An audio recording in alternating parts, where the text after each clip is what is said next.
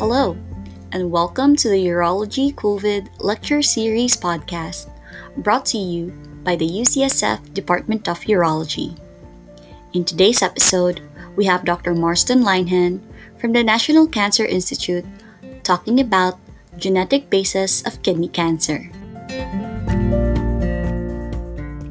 I'm Marston Linehan. I'm the Chief of Urologic Surgery at the National Cancer Institute. We're going to talk about the genetic basis of kidney cancer. And the reason that's important to us as urologic surgeons is because understanding the genes that cause kidney cancer help us be better surgeons, depending on which type of surgery, which type of operation we want to do for a particular patient.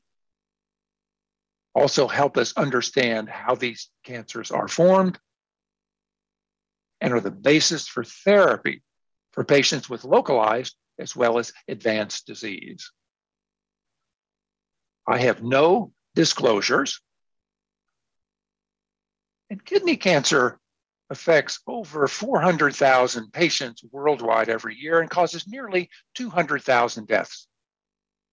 In the US, about 75,000 patients are diagnosed every year with 15,000 deaths. Now, when we started nearly 30 years ago, we knew that we could cure most people with localized disease. About 95% survived uh, five years with a nephrectomy or partial nephrectomy. However, patients who presented to us with advanced disease, 81% of those patients died after 24 months. So we wanted to understand the genetic basis of kidney cancer. And when we started working, kidney cancer was a single disease. We did the same operation on every patient with kidney cancer. And we treated patients with advanced disease with the same drugs, a few of which really worked. We know now that kidney cancer is not kidney cancer. Kidney cancer is a number of different types of cancer with different histologies, different clinical course, responding differently to therapy, and as we have shown, is caused by different genes. We know now that there are 18 different genes that cause kidney cancer. Now, when we started looking for, we thought, the gene for kidney cancer, we showed that in clear cell kidney cancer, which is 75% of all kidney cancer, that there was a consistent loss of a segment of the third chromosome, chromosome 3, in tumor tissue from patients, look, we show that here, patients with sporadic clear cell kidney cancer. So we showed there was a loss of a segment of chromosome 3. And that suggested to us that there was a kidney cancer gene in that location. Now, this area was much too big to search at the time by genetic cloning and sequencing strategies. There was no human genome uh, map at the time. This was 15 years before the human genome was sequenced. So we shifted gears to studying families, cancer families, to identify kidney cancer genes. And even today, most of what we know about the genetic basis of kidney cancer, we've learned together by studying families with kidney cancer. And this evening, we're going to talk about four different types of kidney cancer hereditary kidney cancer and sporadic. And, and, and to show you what we learned about the genetic basis of regular non hereditary kidney cancer. So we started off by studying a disorder called the hereditary form of clear cell kidney cancer called von Hippel-Lindau or VHL. Now, VHL is a hereditary cancer syndrome in which patients, affected individuals, are at risk for the development of tumor in tumors in a number of locations, including, of course, the kidneys, where these patients are at risk to develop bilateral, multifocal, clear cell kidney cancer. Now, when we look carefully at the kidneys of patients with VHL, we find that they're at risk to develop up to 600 tumors per kidney. So in these patients, our surgery is not curative. What we're doing is we're setting back the clock. So when I first started out as a young attending at NIH and saw our first patients with VHL, the standard approach for small, for, for kidney cancer, even small kidney cancers in our field, particularly those that could recur, was to do a nephrectomy. So that's what I did. I did a bilateral nephrectomy on this patient, and I'll never forget it. After that, I took him downstairs here at NIH to the hospital when he was leaving, put him in a taxi cab, sending home back home to uh, Michigan for dialysis. And I said to myself, I'm never doing that again. So we started doing partial nephrectomies and we'd operate on these people and reoperate on them. And we said, look, these tumors persist, they recur. So we started then doing an approach of active surveillance where we we didn't operate. We did surveillance on patients until the largest tumor reached three centimeters, at which time we recommended surgery. Now, over the past 32 years, although we have had patients develop metastatic disease, we've never had a patient develop metastatic disease when managed in this fashion, i.e., the largest tumor removed when it reached three centimeters. Now, these are lethal tumors. They can spread, they can metastasize, no question about it. But when these patients are watched and the largest tumor removed to three centimeters, again, to date, we have no metastasis. Now, we've managed over the years over 1,100 patients with VHL and performed eight, over 800 surgeries uh, on these patients. Now, in order to identify the gene for this disease, we brought patients to the National Institutes of Health. You can see here, you can see the main hospital building there, the hospital called the NIH Clinical Center. We brought these patients, these families in. We conducted genetic linkage analysis to localize the VHL gene to the short arm, as you can see here, of chromosome 3. We then did physical mapping with a number of colleagues, including Dr. my colleague, Dr. Berton Zbar, and we localized the VHL gene to this area here on the short arm of chromosome 3, where we have where it says VHL. And we did physical mapping. And then in the spring of 1993, identified the VHL gene, which is, as you can see here, a three exon gene and we're looking for mutations that segregate with the disease. And that, of course, is what we found. We to date have found mutation in four, all 403 families. In other words, 100% of patients. 100% of families, we've detected VHL gene mutation. Now, next we wanted to see, was this the gene? It took us 10 years, by the way, to get to this point. Next, we wanted to see how about regular, non familial, sporadic clear cell kidney cancer? So we looked for mutation and loss of that gene. And that, of course, is what we found. We find mutation or methylation, another way to inactivate the gene with silencing, in clear cell kidney cancer in over 90% of our patients. So VHL is the gene for clear cell kidney cancer. Now, when we look at other types of kidney cancer, such as type 1 papillary or type 2 papillary kidney cancer, we do not find mutation of the VHL gene. So this gave us the first indication of a precision approach to making the diagnosis of a certain type of kidney cancer by looking at the genetics. So next, we did a study with uh, really uh, the TCGA, Cancer Genome Atlas study, and we worked with 300 of the smartest people I've ever met in my life to do the TCGA molecular characterization of clear cell kidney cancer, which we published in Nature. And here we showed, yes, in a large number of tumors, we do see mutation and methylation of the VHL gene in a high percentage of tumors from patients with clear cell kidney cancer. We also find other genes, and these other genes, these 12 other genes you see here, we have listed. We call these the 13 SMGs or significantly mutated genes that we see in clear cell kidney cancer. And I want to show you in particular these three genes here that are on chromosome 3, which, as you recall, that's where we, we said the VHL gene is.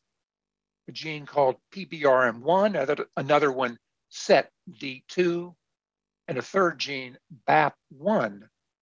Now, these are important genes because they're mutated in a high percentage of clear cell kidney cancers, along with the VHL gene. But I want you to remember the BAP1 gene because when that gene's mutated, you get a much worse phenotype. In other words, we found in this study, the TCGA study of clear cell kidney cancer, that when BAP1 was mutated, we saw that in high grade, high stage, low survival kidney cancers. Now, the VHL gene is what we call a tumor suppressor gene a two hit gene. So we showed way back in 1997, 1987, excuse me, that there is a deletion of this gene in clear cell kidney cancer. And of course, I've just shown you a mutation. So we call that a two hit gene mutation and deletion. Okay, so you say that is a tumor suppressor gene. When you lose that gene, you get cancer, right? Well, do you have any other data to prove that, to show that? Well, Yes, we do. So when we take a clear cell kidney cancer from a patient with a VHL gene mutation, and we grow it in the laboratory and we put it in a mouse, it makes a tumor. Well, if we make one change, we put a normal copy of VHL back in those cells and put that in a mouse, we get no tumor. So this is a loss of function tumor suppressor gene. So the next question we had, and this was a totally novel gene, we found this, it was new. We had no idea how this gene functioned. So we started doing studies and we showed, along with, along with the Kaelin group, the Kaelin's group, that VHL binds two other proteins. We made an antibody to VHL. You can see that on the left where it says rat VHL. And the two bands below VHL, we sequenced. And those were two novel genes that were just being identified by Ron and Joan Conaway. And they were called elongin C and elongin B. So we had two proteins that bound the VHL protein that made a complex, but that still didn't really help us understand how this gene was working, how it was causing kidney cancer. Well, the next study we did, and this is as with that, is also with, with our colleague Rick Klausner. We looked at gels and we pulled out a gel. The first author on this paper was a scientist named Arnim Pause. And we pulled this band out here and sequenced that. And that turned out to be a, a gene that had just a part of a novel tumor suppressor gene family that had just recently been identified in yeast. It's called CUL2, cullin2. And we could go back to yeast, and you can see that CUL2 in yeast is part of a complex that targets other genes for degradation.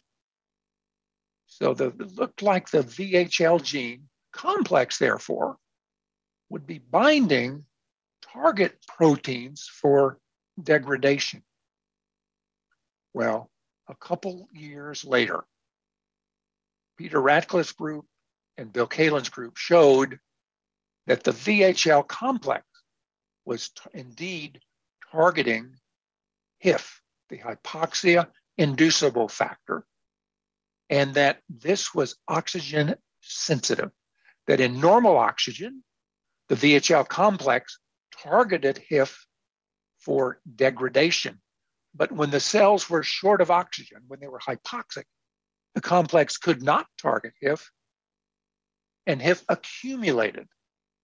Well, we still didn't know what the mechanism of that was until again, two years after that, these two landmark studies, again by Ratcliffe and Kaelin, showed that the mechanism was an enzyme called prolyl hydroxylase 2, PHD2. You can see that there in green. And when there is oxygen, PHD2, prolyl hydroxylase, puts hydroxyl groups on the target HIF, and then the VHL complex can target HIF and degrade it. However, if the cell is hypoxic, is short of oxygen, you can't put the hydroxyl groups on, HIF accumulates. And for this work, Bill Kaelin, Peter Ratcliffe, and Greg Semenza were awarded the 2019 Nobel Prize for how cells sense and adapt to oxygen, oxygen availability. So, in other words, the VHL gene, VHL gene complex, is an oxygen sensor. So what we showed was when VHL is mutated, either it can't bind the complex or can't bind HIF. Either way, it doesn't matter. Even if there's normal oxygen, it's like the cell thinks it's short of breath, it's short of oxygen. And HIF accumulates even in normal oxygen levels. And HIF is a transcription factor that targets things like VEGF, vascular endothelial growth factor, platelet derived growth factor, transforming growth factor alpha. This we can understand as urologic surgeons. Our tumors are vascular, are vascular. They don't stop growing. So this then provided the foundation for the development of now nine drugs targeted, approved by the FDA that target the VHL HIF pathway for treatment of patients with advanced kidney cancer. So that's how these work, drugs work. They target the VHL HIF pathway. Well, we wanted to do better. We wanted to develop more precision therapies. So why can't we target HIF itself? So our group, and again, and again, the Kaelin group showed that HIF2 is a critical part of the VHL HIF pathway and knocking out HIF2 degradation is sufficient to make clear cell kidney tumors. So this work was published in 2002. And over the last 18 or so years, we've seen the development of agents that target HIF2. And the first one out is an agent called belzutifan, which used to be called MK6482, which targets HIF2. And we've now seen a multi center trial, which is also going on here, with belzutifan targeting kidney cancer in patients with VHL and has been presented at a number of meetings, we're seeing very dramatic response. Almost all of the tumors get smaller with targeting HIF2 and up to 35% in the first analysis of tumors or an official partial response. This drug is also being looked at to treat patients with metastatic clear cell kidney cancer. And in work that was just published in Nature Medicine Toni Choueiri and others also are seeing responses in patients with advanced clear cell kidney cancer. The initial study was done in patients who failed everything else. but they're seeing responses in at least 25, dramatic responses, partial responses in at least 25%. So we're very encouraged about this and hopeful that, that we'll be able to see the development of even more effective forms of therapy for clear cell kidney cancer. And we're waiting for the day in which we can see the development of effective forms of therapy for every patient with advanced as well as localized clear cell kidney cancer. So I've shown you clear cell is VHL gene and a number of ways to target that pathway. But, ha- yeah, but how about other types of kidney cancer, non-clear cell kidney cancer? So we'll talk about papillary, chromophobe, and type 2 papillary kidney cancer. And we'll start with type 1 papillary kidney cancer. So if you think about sporadic hereditary, just regular type 1 papillary kidney cancer, what do we know about the genetics of that? How can we target that?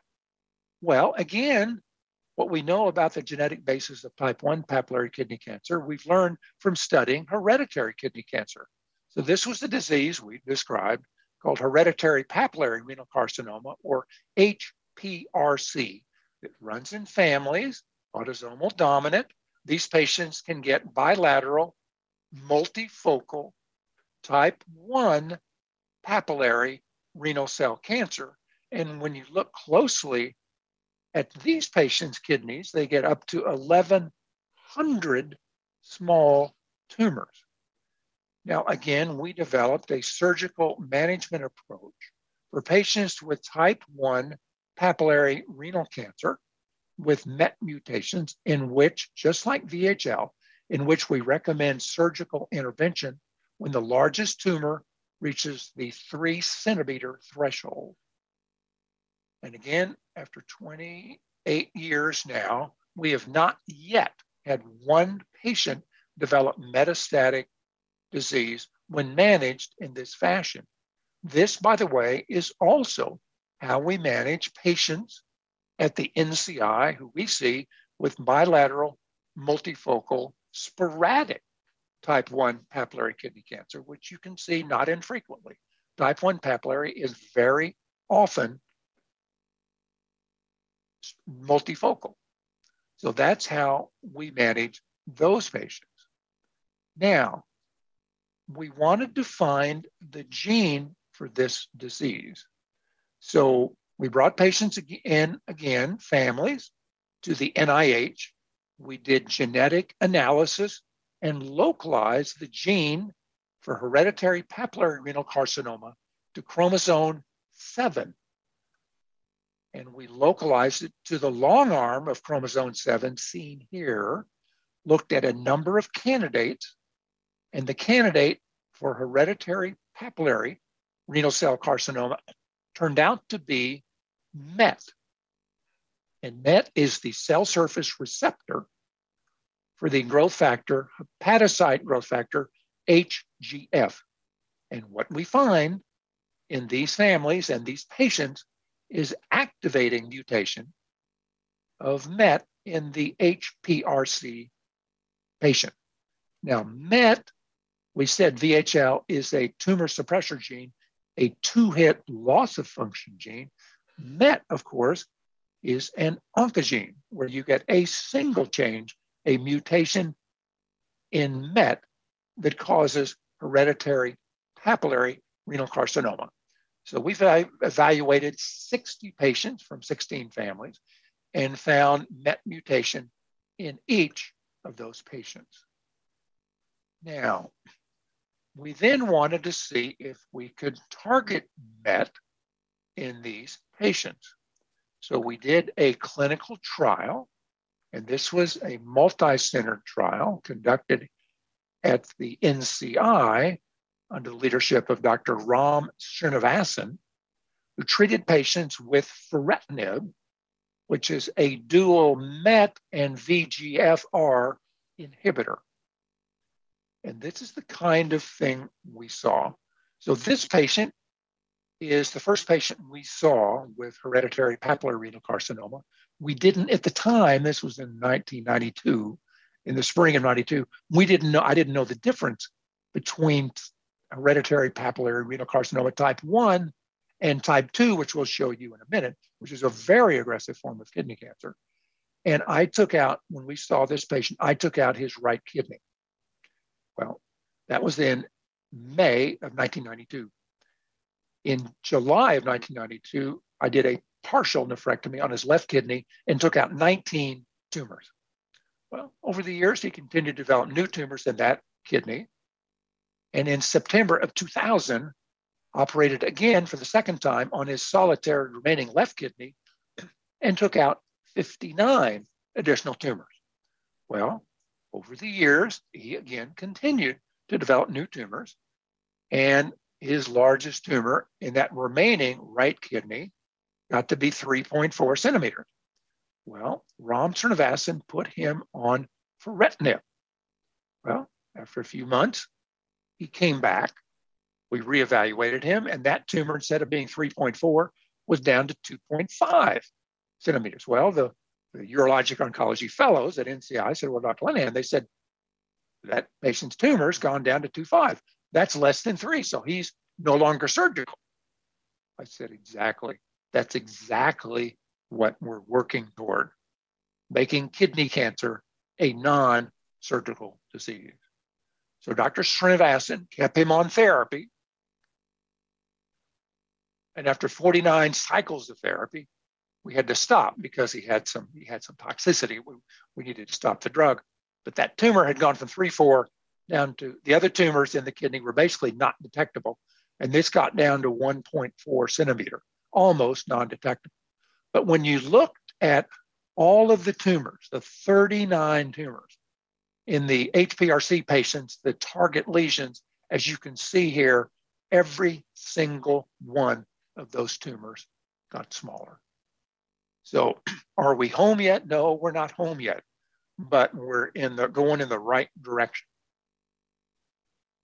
So you might say, well, okay, got that. Now, but how about patients that don't have one of these hereditary syndromes? How about patients, the common form of just regular, sporadic, non-familial, you know, type 1 papillary kidney cancer? What, what do you know about that as far as genetics? Well, that's a good question.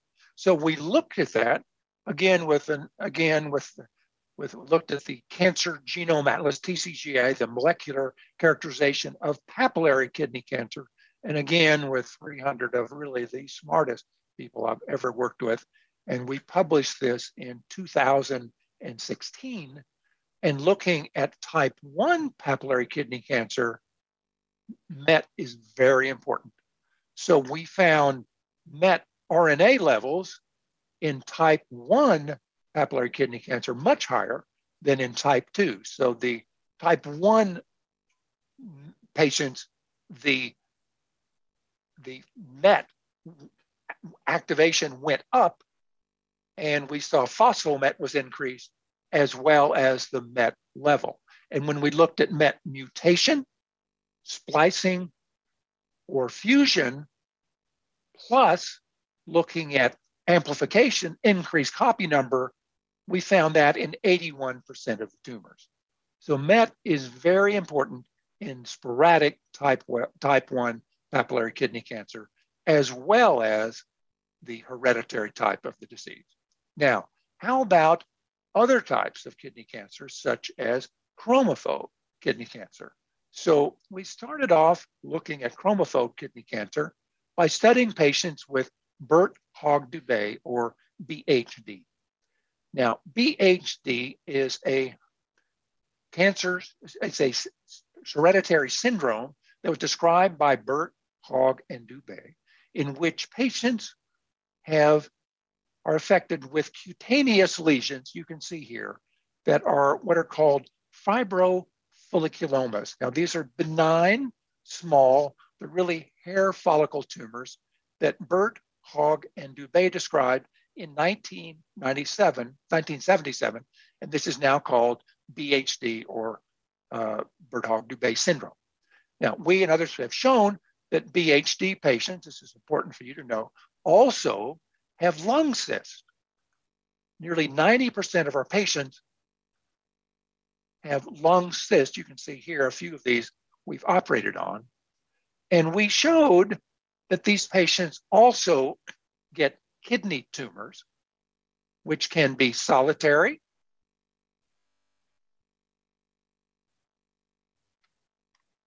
They can be bilateral, multifocal, they can be large, these can metastasize, these can these are, are malignant cancers. And when we look at the pathology of these, we find that there are of mixed pathology.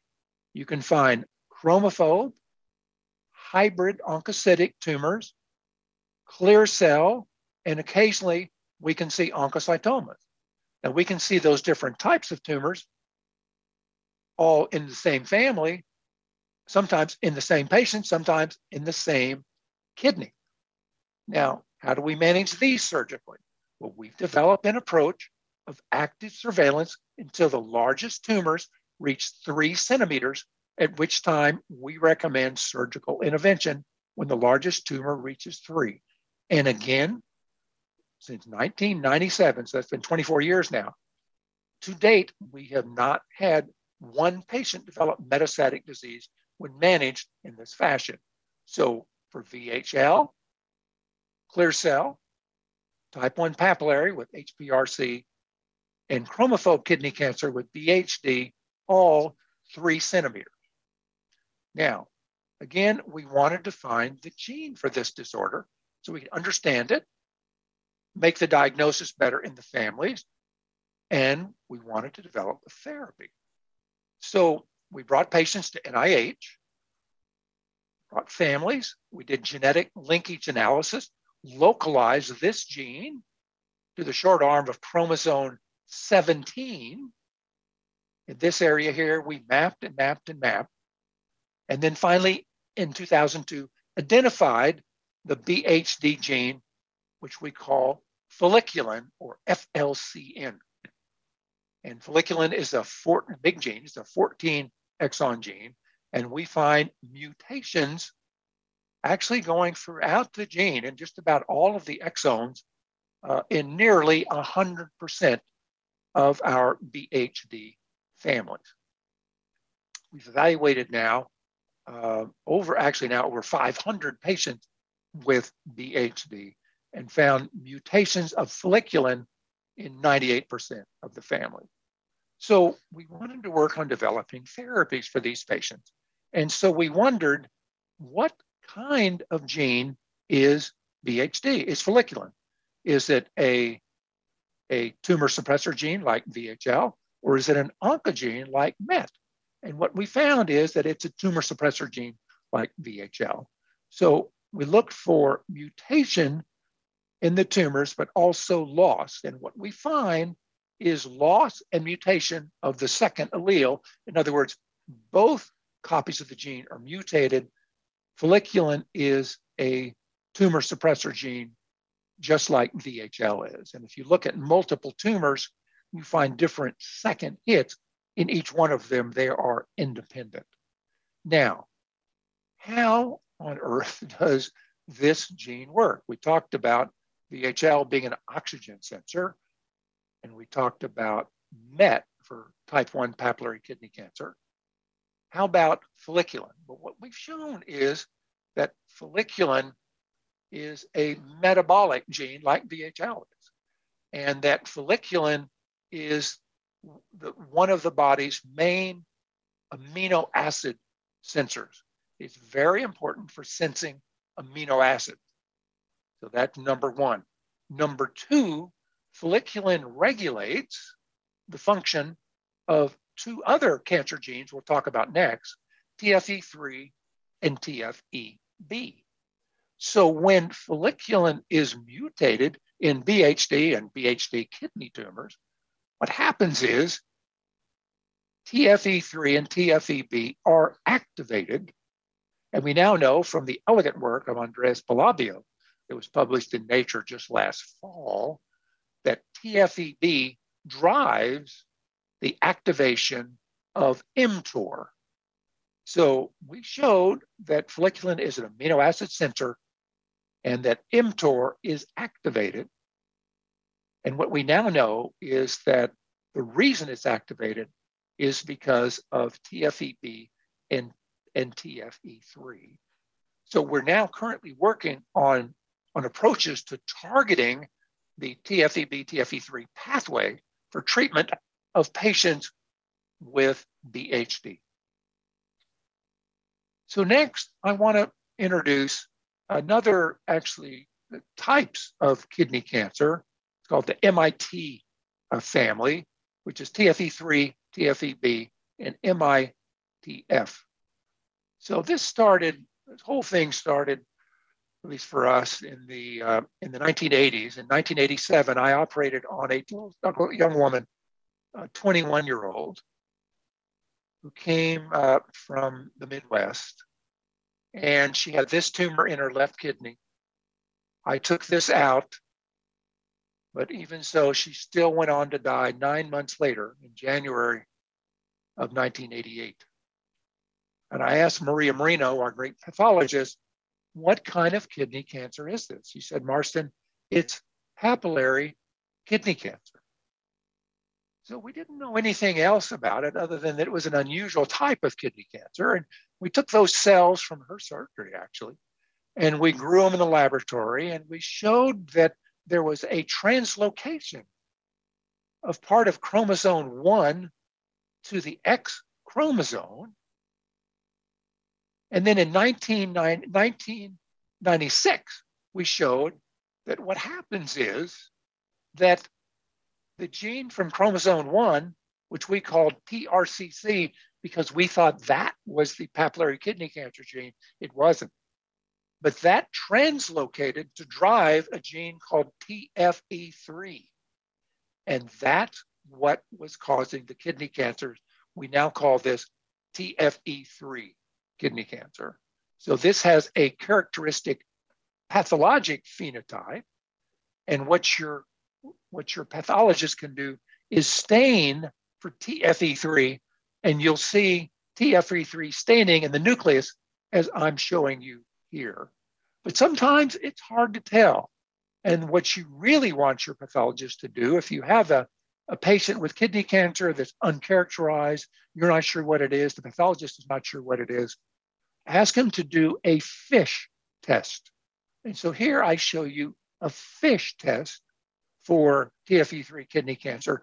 And it very clearly shows the translocation from, in this case, chromosome 1 to the X chromosome.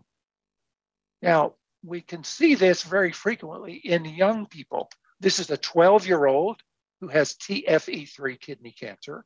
And we know that this is also more aggressive.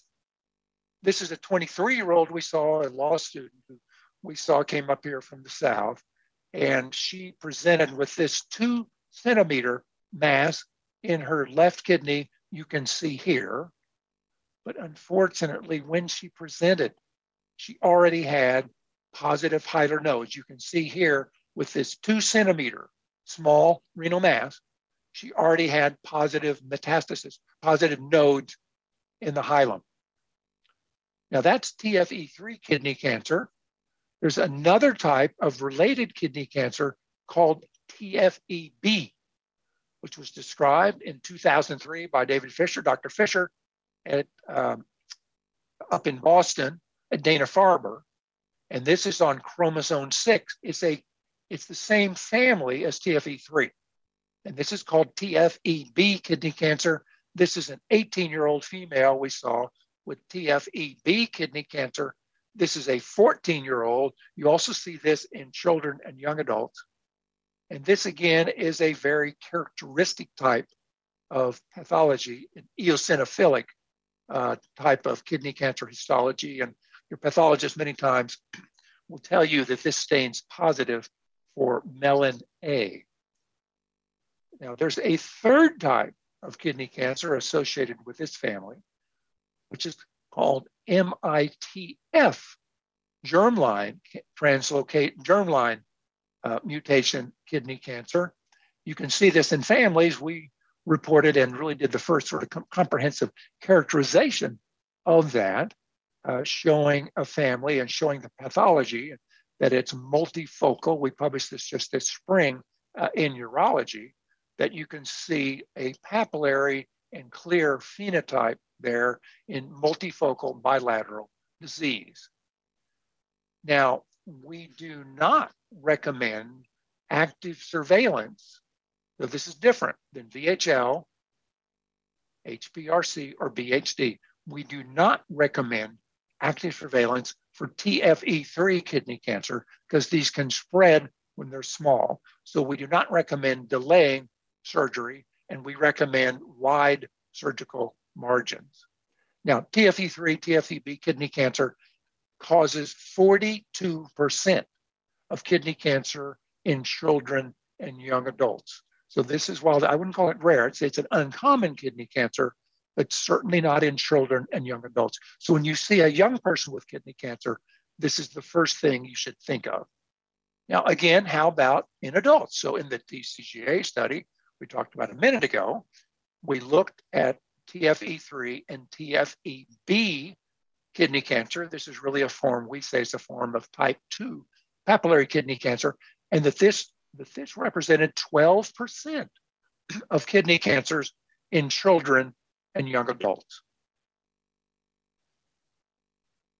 We found TFEB kidney cancer in that study in a patient 64 years old and a patient who was 71. So it's not, my message here is it's not just children.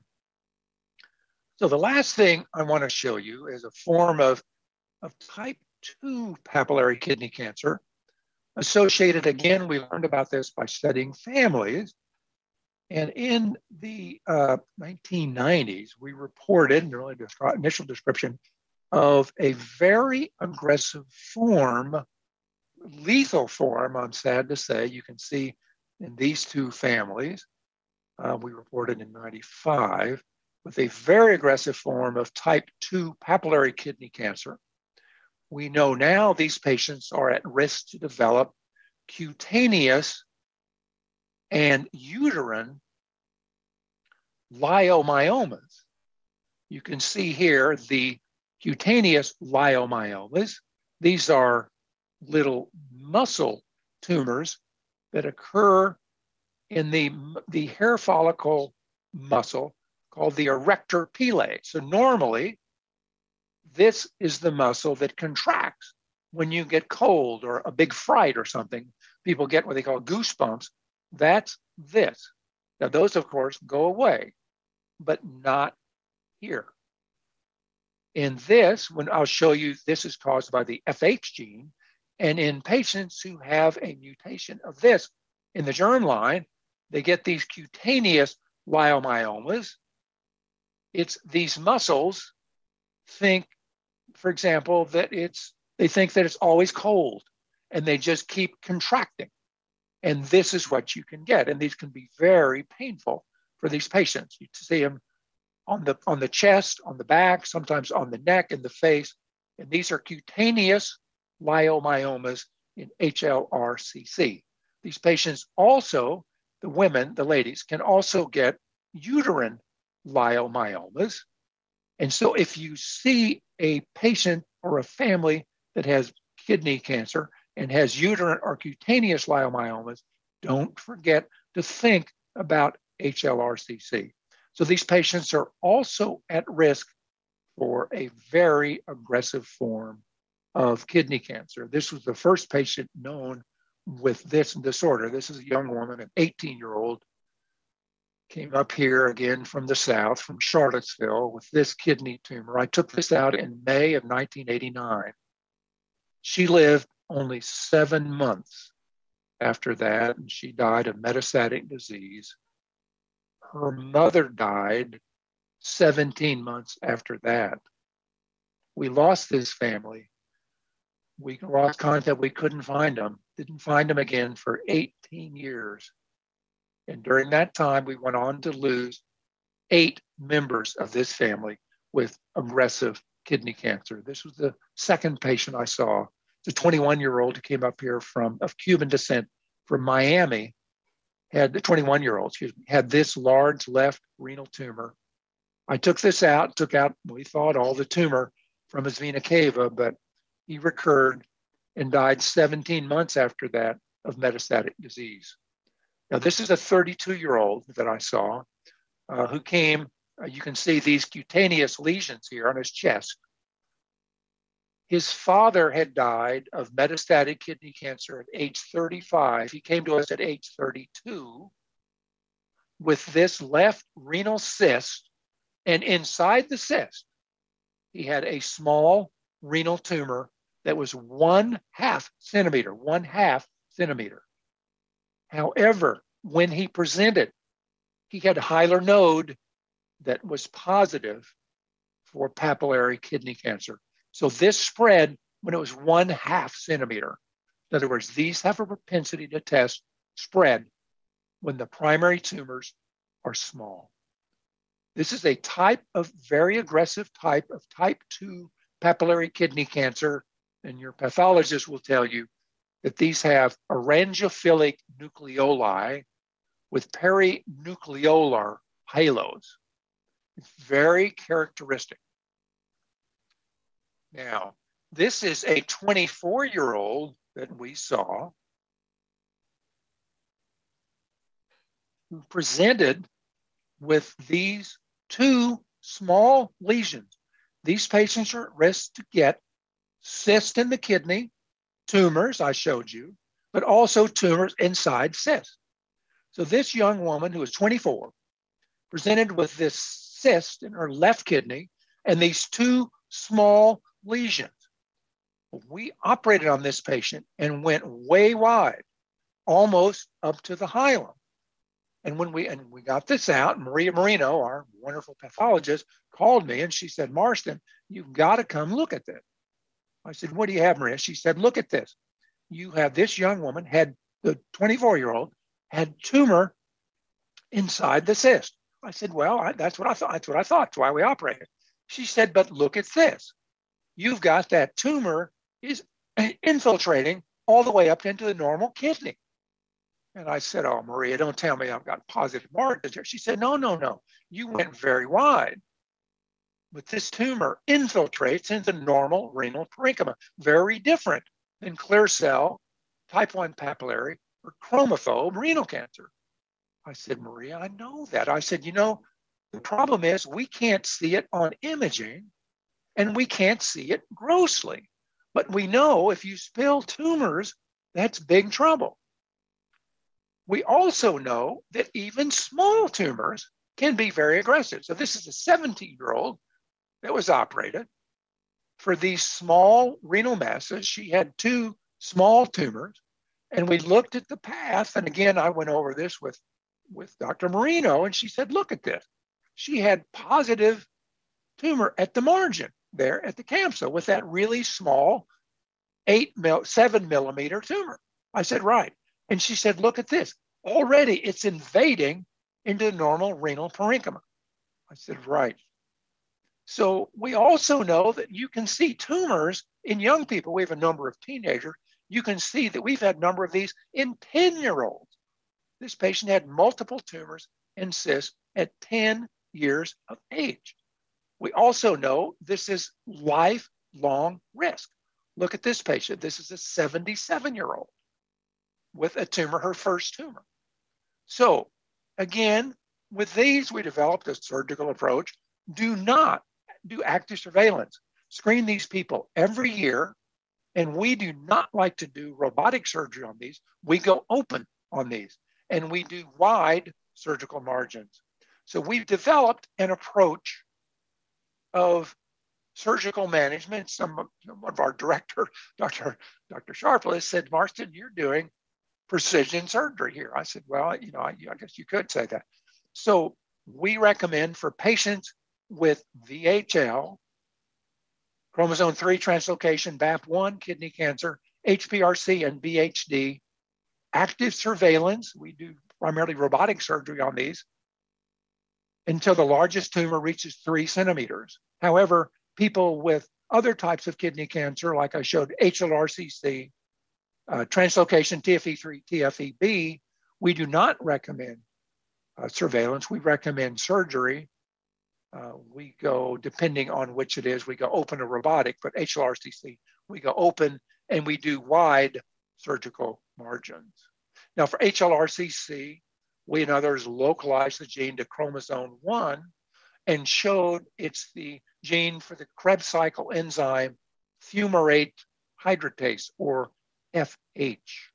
So we've characterized it in families and evaluated over 500 patients uh, with HLRCC from 280 families and detected mut- FH mutation in 98%. So we said to ourselves, how on earth does mutation of the gene for a Krebs cycle enzyme lead to kidney cancer?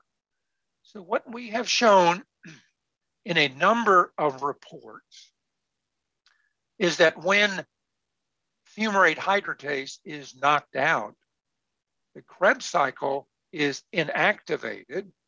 These patients then oxidative phosphorylation is impaired. And so these tumors switch to aerobic glycolysis. And they're very dependent on sugar for their rapid growth and development. So they switch to importing a lot of glucose, a lot of sugar. So we can detect that on PET scan. They're very PET positive. You can see here, here a patient of ours had a hepatic metastasis. And we have shown that when fumarate hydratase is knocked out, FH is mutated, that fum- which fumarate hydratase takes you from fumarate to malate. So when FH is mutated, knocked out, fumarate accumulates, it goes up. And fumarate, we and others have shown, is an oncometabolite, and it poisons prolyl hydroxylase. So as I showed you a minute ago, VHL targets HIF, but by virtue of prolyl hydroxylase. Here, we have a VHL independent mechanism for dysregulation of HIF degradation in fumarate hydratase deficient kidney cancer in HLRCC. So, F, so HIF accumulates and HIF drives the transcription of more VEGF.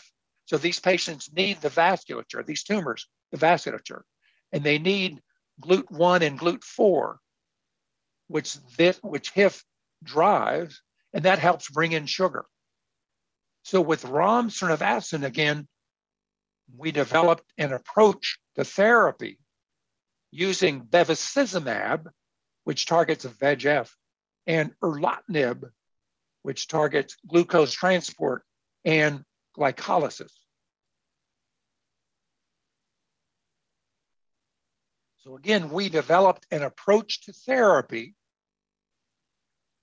with bevacizumab and erlotinib in patients with metastatic HLRCC kidney cancer. Now, up to this point, I lost every one of these patients. We had no therapy that had any, really any significant effect on these patients. Now, Ram Srinivasan has presented our data showing 65 very dramatic responses, 65% of patients with partial response and overall response with stable disease of 35%. So we see 65% response and 35% stable disease. Now, this is the kind of response we're seeing, as you can see here, in this patient who developed cancer after he had a, a, a nephrectomy, developed recurrent disease in his retroperitoneums, 58 year old man from North Carolina. Ram Srinivasan put him on bevacizumab and erlotinib. And when he came back four months after starting therapy, you can see on the right the dramatic response that he had. This patient, this this image, this is a PET scan. We talked about they're very, very PET positive. And on the left, you can see before treatment, the red in the retroperitoneum, all that recurrent disease after the left nephrectomy. But on four months of therapy, you can see the dramatic response that we've seen. So what I've shown you is that kidney cancer is not kidney cancer. It's a number of different types of cancer, different histologies, different clinical course, responding to different therapies, and caused by different genes. So it's hope, our hope that understanding the genetic basis of kidney cancer will lead to effective forms of therapy for all patients with this disease, and that it will help us as urologic surgeons improve our management of patients with kidney cancer. I also want to acknowledge a number of my colleagues that work with us on kidney cancer, Dr. Mark Ball, who directs our surgical approach, Dr. Ramaprasad Srinivasan, who directs our therapeutic, our molecular therapeutic approach. Also, very much my colleague, Dr. Peter Pinto, we worked with so many years on kidney cancer, and of course, we work on prostate cancer. Dr. Vladimir Valera, uh, who also has worked with us on our kidney cancer, directs our bladder cancer programs, and the world's best group of urologic oncology fellows who helped with all of the work that I've shown you here today. So thank you very much. And the, the sponsor of this uh, lecture series, I would like you to share your thoughts by taking this survey. Thanks again. Really enjoyed being with you.